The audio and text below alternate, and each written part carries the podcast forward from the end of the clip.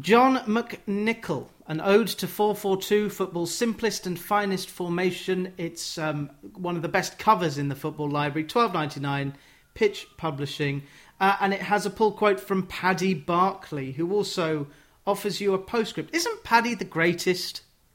He is, yeah. Um, I was put on to him by a friend, and I sent him a text message and just said, "Look, is it okay to ask you a few questions?"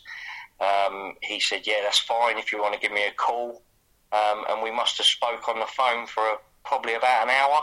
He's been around and he's covered a lot of football from a, a lot of different eras. Um, so he's seen he's seen a lot, um, the changes and and everything, and, and he, he, was just really interesting. When we finished the conversation, he did say to me, "If you need any help, if you you know if you want to chat anymore, you know where I am." Yep. Um, and I think when I wrote the Wimbledon chapter, um, I, I, spoke to him briefly again uh, on a couple of things about Wimbledon, and and sort of got me back on my way again. So I'm eternally grateful to, to Paddy and, and obviously everyone else that's uh, that helped along the way. Including Wayne Barton, his erstwhile partner in crime. Wayne has a book a year. His latest is on George Best. That was who put, uh, I had put a feeling. him. Yeah. Um, because um, I, I, I, managed to get in contact with Wayne about probably about two years ago and did a bit of writing for a couple of his Manchester United sites. I, I sounded him out when I said I was thinking about writing a book, um, he offered me a couple of words of uh, words of wisdom, um, and then I asked him if he could speak to Paddy, uh, if he wouldn't mind um, having a chat and give me his number, and yeah, the rest is history, so they say. There are two things that come up in your chat. Um, one is that the end of 442 in England was the World Cup game against Germany in 2010. I think that's a very shrewd thing to say, but it battled on because Ferguson didn't leave United for another three seasons. So it was kind of it's like what happened in football in the nineties. It gradually the Premier League era phased in, and this kind of post Premier League era with the Germans and the Catalan managers coming in to upset everything. Do you think we will ever see an Englishman manage a Premier League winning team? Maybe. Uh, uh, uh, sitting on the fence there a bit. I, would say yes um, but probably not for at least the next decade. Yeah. Because I mean, who who is there at the moment coming through? Um, Dean Smith, who's a who's a English man. You know, Scott Parker. Will he get a bigger job than Fulham? I think the English English managers are probably best suited to the Championship. Uh, Watford will never hire an English manager. They've done it with Pearson. It doesn't work. Um, so we're we're doomed to hire. I mean, Mourinho is free, but I think no, no. The Pozzos traditionally go for someone who is less important than Gino. Gino's the number one. It was nice to see Watford mentioned uh, at the beginning of the Leicester City story. Leicester, the most successful exponents of 4-4-2 under Ranieri. But you know how Man United lost the 92 uh, First Division, didn't everyone else lose the 2016 Premier League? Yeah, I think so. It was for for all for all Leicester's. Uh, I mean, look, you know, you, have got to win football matches. I think I think didn't they? There was one one game they beat City three 0 and Chelsea three 0 So that you know they they they did the business. But what I what I found that year, I thought a lot of the big teams just threw away lots of silly results. Normally, you get a side like, for example, like Liverpool this year are, are having a bit of a having a bit of a nightmare in regards to performances. But in that season that Leicester did it, I think there was about five teams that all, you know, I mean, Chelsea completely capitulated um, after the year that Mourinho had won the league. They just completely down tools. Man United were very hot and cold under Van Gaal you know, say uh, Tottenham just slowly starting to build a bit of momentum under Pochettino, but were still sort of very much in transition. Arsenal were, you know, guaranteed a top four finish, and, and that was about it still. So there wasn't really sort of a lot of competition. Klopp was was Klopp in then? Was he? Yeah, was he in yeah. He was. He just taken over from Rodgers. So he so he just taken over from Rodgers. So again, Liverpool were in transition. So it was a you know, very fortunate season, I guess, for for Leicester. But look, you know, we can't take nothing away yeah, from yeah, them. Yeah. You've still got, you've still got to win football matches. But like you said, I think it was you know they won it. Hats off, and it was it was a brilliant achievement. But um, a lot of a lot of the other teams lost a lot of games that they probably shouldn't have. Um, but you know, it, unfortunately, that was uh, that was unlucky for them and unlucky for Ranieri. And he, I, I thought it was horrible that Ranieri lost his job as soon as they left the Champions League.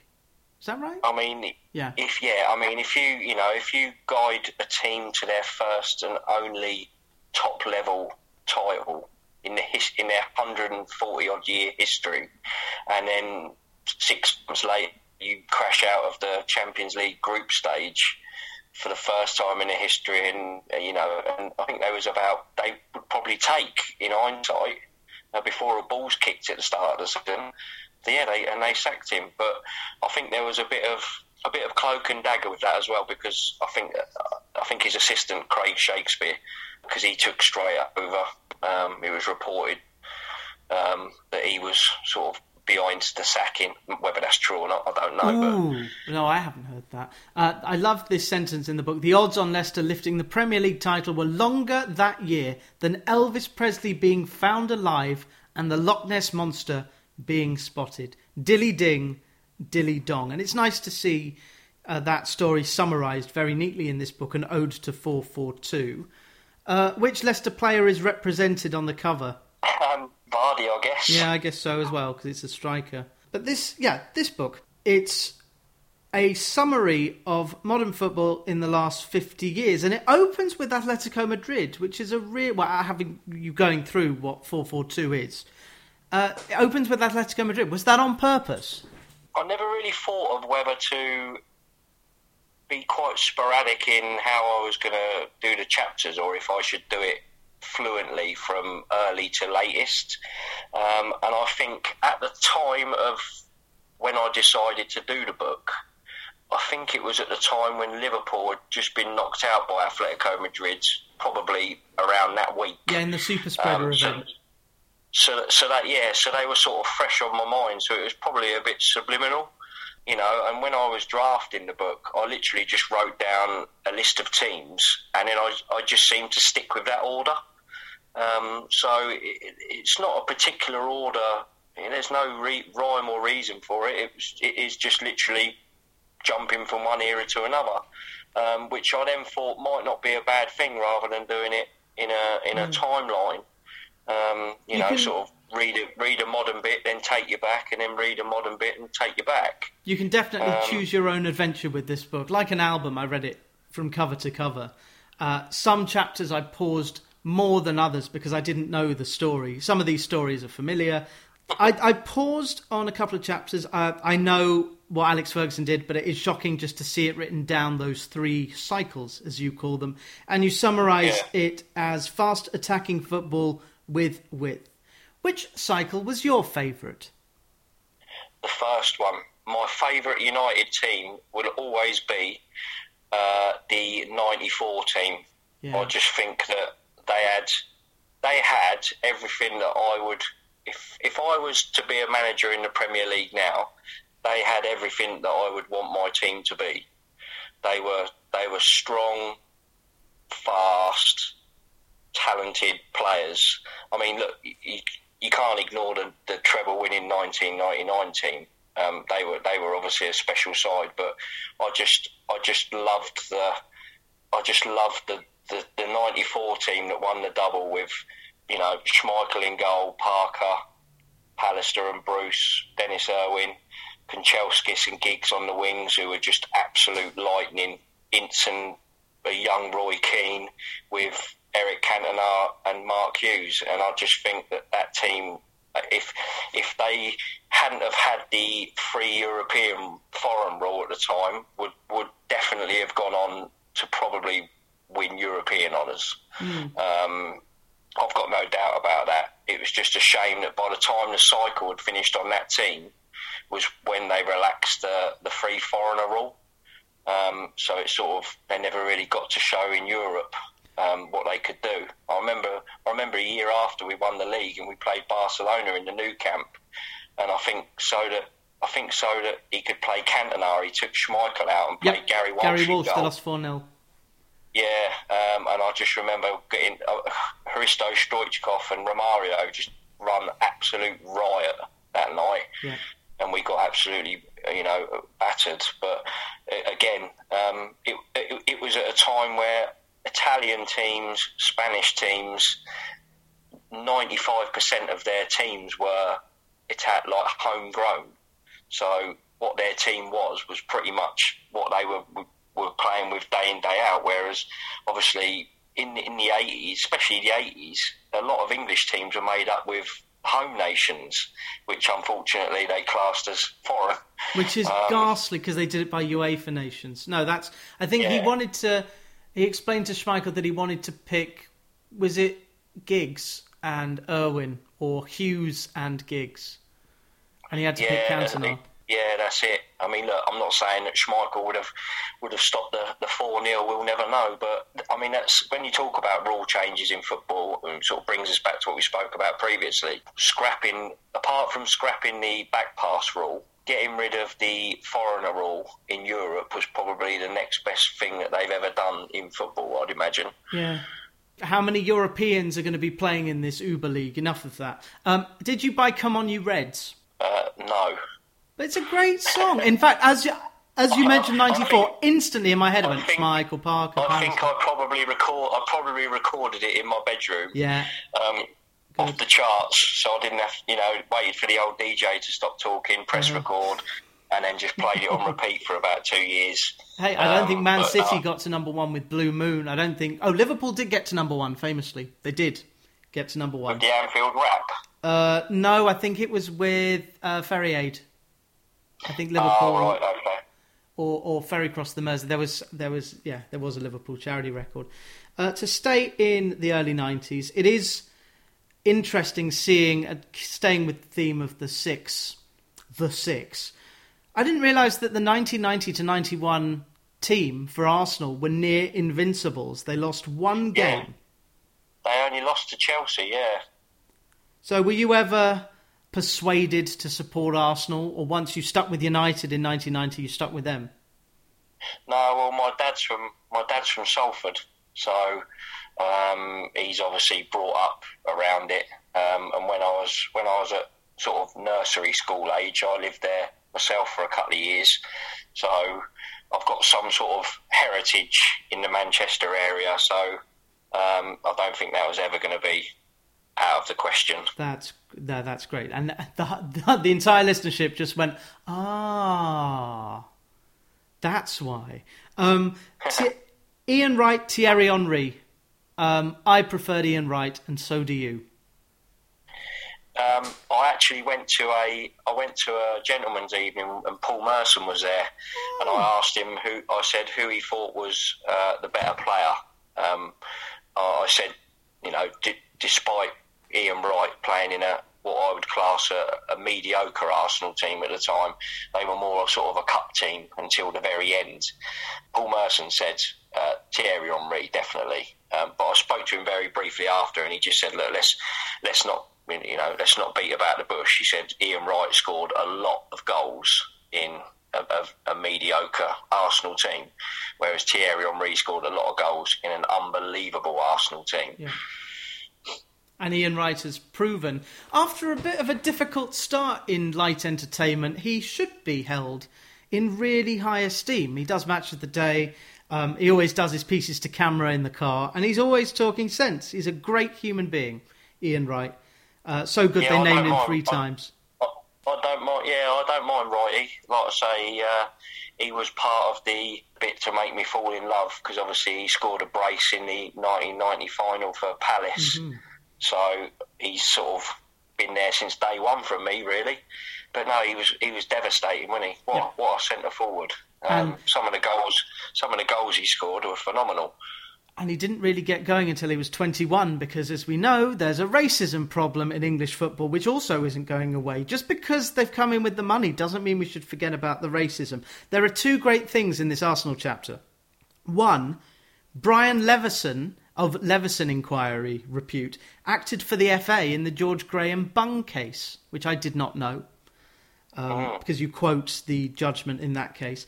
And two, you've written this book, which is an ode to 442. Can you just remind me what formation? Uh, what formation did Arsenal play when they won the league against Liverpool in 1989? They actually started with a back three. Isn't that interesting? And George Graham started with a diff- I think three at the back in a cup final as well. Yeah, he yeah he um he he basically said to the players about half an hour before kickoff at Anfield that tonight we're going to play as a back three with David O'Leary playing as a sweeper. He said, and as soon as we score our first goal, um, we'll switch back to four four two and get the second. And he basically told them exactly how it was going to play out, and it did. Very, very smart chap. When I was going to Tottenham as a kid, George Graham was the manager, and I don't remember much about the football he played, but it wasn't uninteresting and unentertaining. He had Sol Campbell, Teddy Sheringham, he had some very good players, George Graham. So we've had Fergie, we've had Arsenal. Um, it was crystal clear what Brian Clough wanted his players to do. Sean Dyche is a disciple of Clough, played under him very, very briefly in the early 90s. Do you think Sean Dyche is the heir to Brian Clough? Um, I wouldn't. If you'd have put the two next to each other and said, "Was there a link?" I'd have probably have said no. Um, he's probably the closest you'll get in regards to how he, his mannerisms to the press, etc. Um, I suppose he's quite hard nosed with the players. Not sure about playing style. Um, obviously, I didn't watch a lot of, haven't seen a lot of footage of um, sort of Forest and Derby from the 70s and early 80s, but I'm not sure if, I mean, I might be wrong, but I'm not sure if they'd have played like Burnley. Maybe they would. I don't think there'll ever be another Brian Clough. That's, that's a dead cert. Nope. Uh, and I'm sure Paddy Bark. Well, Paddy Barclay is. There's a really great bit of um, chatter about that um, with with swear words as well. Um, Yeah. And that's it's brilliant. Uh, the book, by the way, lest we forget, an ode to four four two, football's simplest and finest formation. Has feedback been good? I know it's only been out a couple of weeks, but are you proud of the people Oh, who've am, come yeah, back to I'm- you and said, you know, extremely. I mean, uh, you know, apart from you get a lot of ribbing from friends who bits and bobs, and they didn't really think it was happening, and and then all of a sudden I'm like, well, look, it's there. It's in, it literally is in black and white. Um, you know, but I've had a few people say um, they've enjoyed it. A few people have messaged on Twitter, a couple of nice comments on Amazon reviews. It seems to be going all right. Um, but you know, not everything's for everyone, is there? There's always going to be people out there that sort of say, "Well, it's not what I thought it was going to be." Yeah, or, sort of. um, And you can leave a review at the Wishy Man 80. Uh, how surreal seeing your cover of your book on the back of World Soccer magazine. uh, it it made my day the other day when I got told that. I mean, I was in I was in very good company, obviously. Yeah, it's it's whenever I see it out and about, it it, it sort of it, it does make me smile because it's it's out there in the human for human consumption now for, for Yeah. the, the, the end of time, so to speak. Yeah, you can read it as an ebook as well, but twelve ninety nine if you want to buy it. And it was Pitch Publishing, the best of football publishers, who have splashed out on the back page of World Soccer. That isn't cheap. So now, uh, th- that's how proud of your book they are to Yeah. advertise it on the back of a magazine, which is going to sell very well because it's a Champions League preview, blah blah blah, Euro preview issue, uh, and to um, finish or to come to an end, a quick quiz uh, based on your book, An Ode to 442. Whom did you describe as Sunday League but with professionalism? Wimbledon. Wimbledon. I actually was quite endeared by, obviously, they're a horrible team, but it became endearing this story of a team who were playing in the amateur leagues and then won the FA Cup. Have you been to Plough Lane or to, or do you want to go to Plough Lane? it's quite funny. About about eighteen months ago, um, I had a, a contract at work, and a fellow wanted me to go and look at price up some some scaffolding. So he gave me the address, and when I got there, it was um, it was the the blocks listed, which I listed in the chapter. Yeah. Bassett House. Bassett House, Laurie House, and Batsford House, all apartment blocks built on what was the old Plough Lane. That was it. Wow. Yeah. Um, and when I went there, it was just all f- flats. And then on the corner of the street, they've got a plaque on the road, and it's to the 1988 FA Cup final team. But it's just a stone's throw away from the new ground because they've built behind the flats, which were on the original stadium. So it's literally backs onto it. But I haven't obviously been there for a game. But I, I'd probably, I'd have to at some point go make the pilgrimage. Yeah, you have to do this tour to promote this book. You can stand outside Exactly. with a box of them, like you're selling programs. Uh, you could also go to Milan. Uh, the best chapter, I think it's anthology worthy. Uh, which is the bi- biggest compliment I can give is the best of the football library. Uh, Arrigo Sacchi and Fabio Capello. How many games unbeaten did AC Milan go? I'm going to go 31, 58. 58. Says that was in your it. book. Yeah, it- yeah, I was going to. I was trying to think. I couldn't remember if it was more or less than what Arsenal were going for. Uh-huh. But yeah, it was that was some run. It was a year and a half or I mean, whatever it was. it's not as good as this fact. I think this fact should be. I know AC Milan are one of the teams, blah blah, owned by a hedge fund, but Maldini and Baresi played almost 200 games together at centre back. When they did so, how many goals did they concede? It was tw- was it 21? Oh, two goals out, 23 goals, which is 23, that's sensational. yeah. Which is testament to just how good the attack was, but also how, how well drilled Sacchi and Capello had them. Well, they, when they won when they won the league, they won it with just drawing a lot of games because they didn't look, they didn't concede. So they might not have, they might not have scored, but they didn't concede either. So as long as you beat your rivals, job's Yes. a good And Win at home and draw away, win the league. There was there was one thing that did make me a bit suspicious, and that is, of course, that Silvio Berlusconi bankrolled it. Uh, who who is a crook because he has been to jail. Can we enjoy Maldini and Baresi independently of the person who was paying Baresi and Maldini? Oh, of course, yeah. Um, you have to, don't you? Um, I mean, a lot of people don't realise that Paolo Maldini was actually a centre half, No, I didn't know Um, that. He's a left back, isn't he? but ended up playing left back. Yeah, um, he was a centre back when he started, um, and ended up playing left back No, I didn't. Know as, he- as he got as he got older. Yeah, I also didn't know anything about the Marseille incident, and if I did, I blanked it out. The floodlights in my mind had gone off, but I didn't yeah, realise that the um, it was it was it was very uh, um, Sad. what they thought was corrupt, didn't they? And refused to refused refused to carry on playing, and they got a year's got a ban. yeah. I'm talking to James Dixon, who uh, I think he's on. I imagine he's on pitch as well. But the book The Fix has been written about the first Champions League season, which Marseille won, and then it got taken away. Again, this it's it's not new. Ownership of elite football clubs has been rotten for many many years. I suppose you would have you would never have booed Martin Edwards as a kid. It was never come on Edwards do something in the way that nowadays it's all Ed Woodward's fault. Manchester United hadn't hadn't been plunged eight hundred million pound in debt by Martin Edwards. He was he took it over from his from his father and just carried on running it as a business. And then obviously they turned it into a PLC, which meant that people from the outside could could buy parts of it and then eventually take over. Did you ever share? Um, no, I did. No, I was no, I was a bit young then. I was a bit. I was a bit. Um, I think most of my money was probably spent um, in the local watering houses of of Dover. Of course. No, my I think I got it as a bar mitzvah present or an early birthday present. It was a bar mitzvah present. Uh, it was one share in Man United, and I know that because Glazer bought my share. So I should Oh, be should wow. hate. Yeah, I don't know how much it was worth when he bought it, and everyone has known about it. Everyone has known what the Glazers are doing, and yet now. Alex, you've seen what Alex Ferguson has said. The Govan Shipyard Socialist does not like this Super League one bit. No, well, he he's in good company with sort of three quarters of the rest of uh, the world at the moment. Do you know anyone who likes it? No, I don't think I don't think there is anyone in. I think anyone that says they do is a liar, and they're doing it for attention.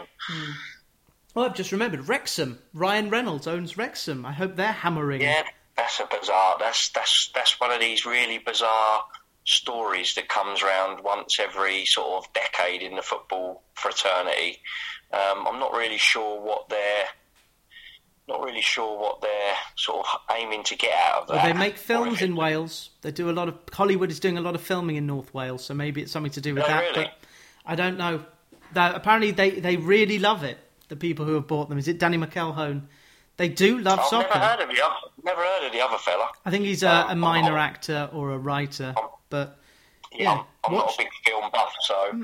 um, unless they're sort of a superstar, um, I wouldn't know. But um, yeah, it just it's just really bizarre. Yeah, I mean, Yeah. look, they're entitled to spend their money how and whenever they want, and if as long as they're doing it for the right reasons, um, it's not like I'm expecting they're going to be making millions of pounds out of Wrexham. Um, they haven't been in the football league for God knows how many years. Mhm. So and again Um, they had to convince the fans to buy their share of the club, mm, much I like mean, the Eisners.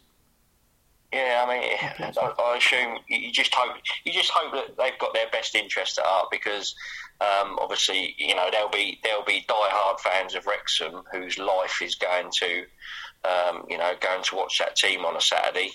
Um, so the last thing they want to be doing is worrying that the, the club's going to be dragged through the mud and and they're going to end up falling on financial hardship really because Mhm. it's it's not not nice for anyone, is it? Well, watch that story. The manager was called a dinosaur. You called the players workmanlike, beautiful, yet uninspiring. Which international team who feature in this book an ode to 442 are being such described? that would be Brazil then, would it? Brazil 94. So you were 14, 13, 14. You watched USA 94, USA '94, yeah. your second World Cup. Was it more interesting than Italia 90? It's different when you can watch football and enjoy it without the the, the, the pressure as such. I mean, you know, when England are in a tournament, you're, you're watching the games and you're thinking, oh God, if we beat these, we're going to be playing these, and oh now we need to win this next game, and sort of it, it sort of bypasses you a little bit because you get caught up in the hype. But I suppose '94 was just sit back, relax, and watch some of the best teams in the world play football. Um, I, can't remember at the time Brazil being like the wow factor. Um, obviously, they had Romario, who uh, was was absolutely ripping up trees at, at Barcelona. We, you can't really forget Bebeto and the, sort of the baby cradle dance, etc. But I can't remember them being. I can't remember them being uninspiring as such. And it wasn't until I started doing a bit of research um, for the book that you actually realised that they were getting a lot of flack back home. Like the manager, the players, um, they were booing the style of football. Um, so I don't think there was a lot of expectation on that team. Maybe that's why they did so well. Oh, could be. because they thought maybe they thought the pressure was off as such. I mean, I, I suppose Brazil are expected to win every tournament because of they're Brazil, but um, it's been a long while um, from the teams of the 70s and early 80s where the Brazil teams have really wowed. I mean, the, the Ronaldo one of a, of a couple of years later, of sort of 98 and 2002, they were hot and cold as well. They weren't they weren't brilliant in every single game, but they had really good players that could that could win it at the, at the blink of a score at the blink of an eye. But I can't really remember them being amazing. But I can't remember them being dull either. Not to the extent of, of, of what the sort of press were saying about them. Yeah, that they just want to win gracefully. Uh, which player in the Brazilian squad is the father of Thiago and Rafinha? Oh, it is Bebeto, isn't it? No, no, no, no. Mazinho. Ah, Mazinho. Bebeto's son. Yes. He's a, he must be about. He'd be what's 26, he now? 27. 26, Yeah, he plays professional football now, doesn't he? Oh, yeah. As, as well, yeah. Yeah. Um, and you can hear my discussion with Christopher Holland on football in South America, uh, where where the football library is. I've done over a hundred of these, uh, so you'd think I'd be okay at this by now. I do still stumble, but I mean, it's put into context when, and this is the final question. And the great thing about the football library, for which you do get your laminated library card with Brian Glanville's face on it. Lovely. So you and Brian Glanville have the same profession now. Oh, I, don't mind that. I love to love to see Gran, Glanville sort out some contracts for a scaffolding firm. I would love it. what I hope to do is pay a load of interns, school children, to access YouTube and Vimeo and find various bits, uh, football coverage. Which brings me to this paragraph. All five goals from Leeds' win over Sheffield United in 1992 are of legend. So much so that there were even claims of match fixing. I don't think anyone had ever seen a game where all five goals were so farcical. Use your favourite search engine, take a look. It will be the best five minutes of your day. Well, one thing, John McNicoll, it isn't, because I've just spoken to you for an hour. How many own goals were there in that game? Oh, I'm going to say three. Three. Just unbelievable. I, I wrote Um, Sheffield Sheffield United own goal ridiculous, and then I put a Sedilla. Both Sheffield United own goals ridiculous.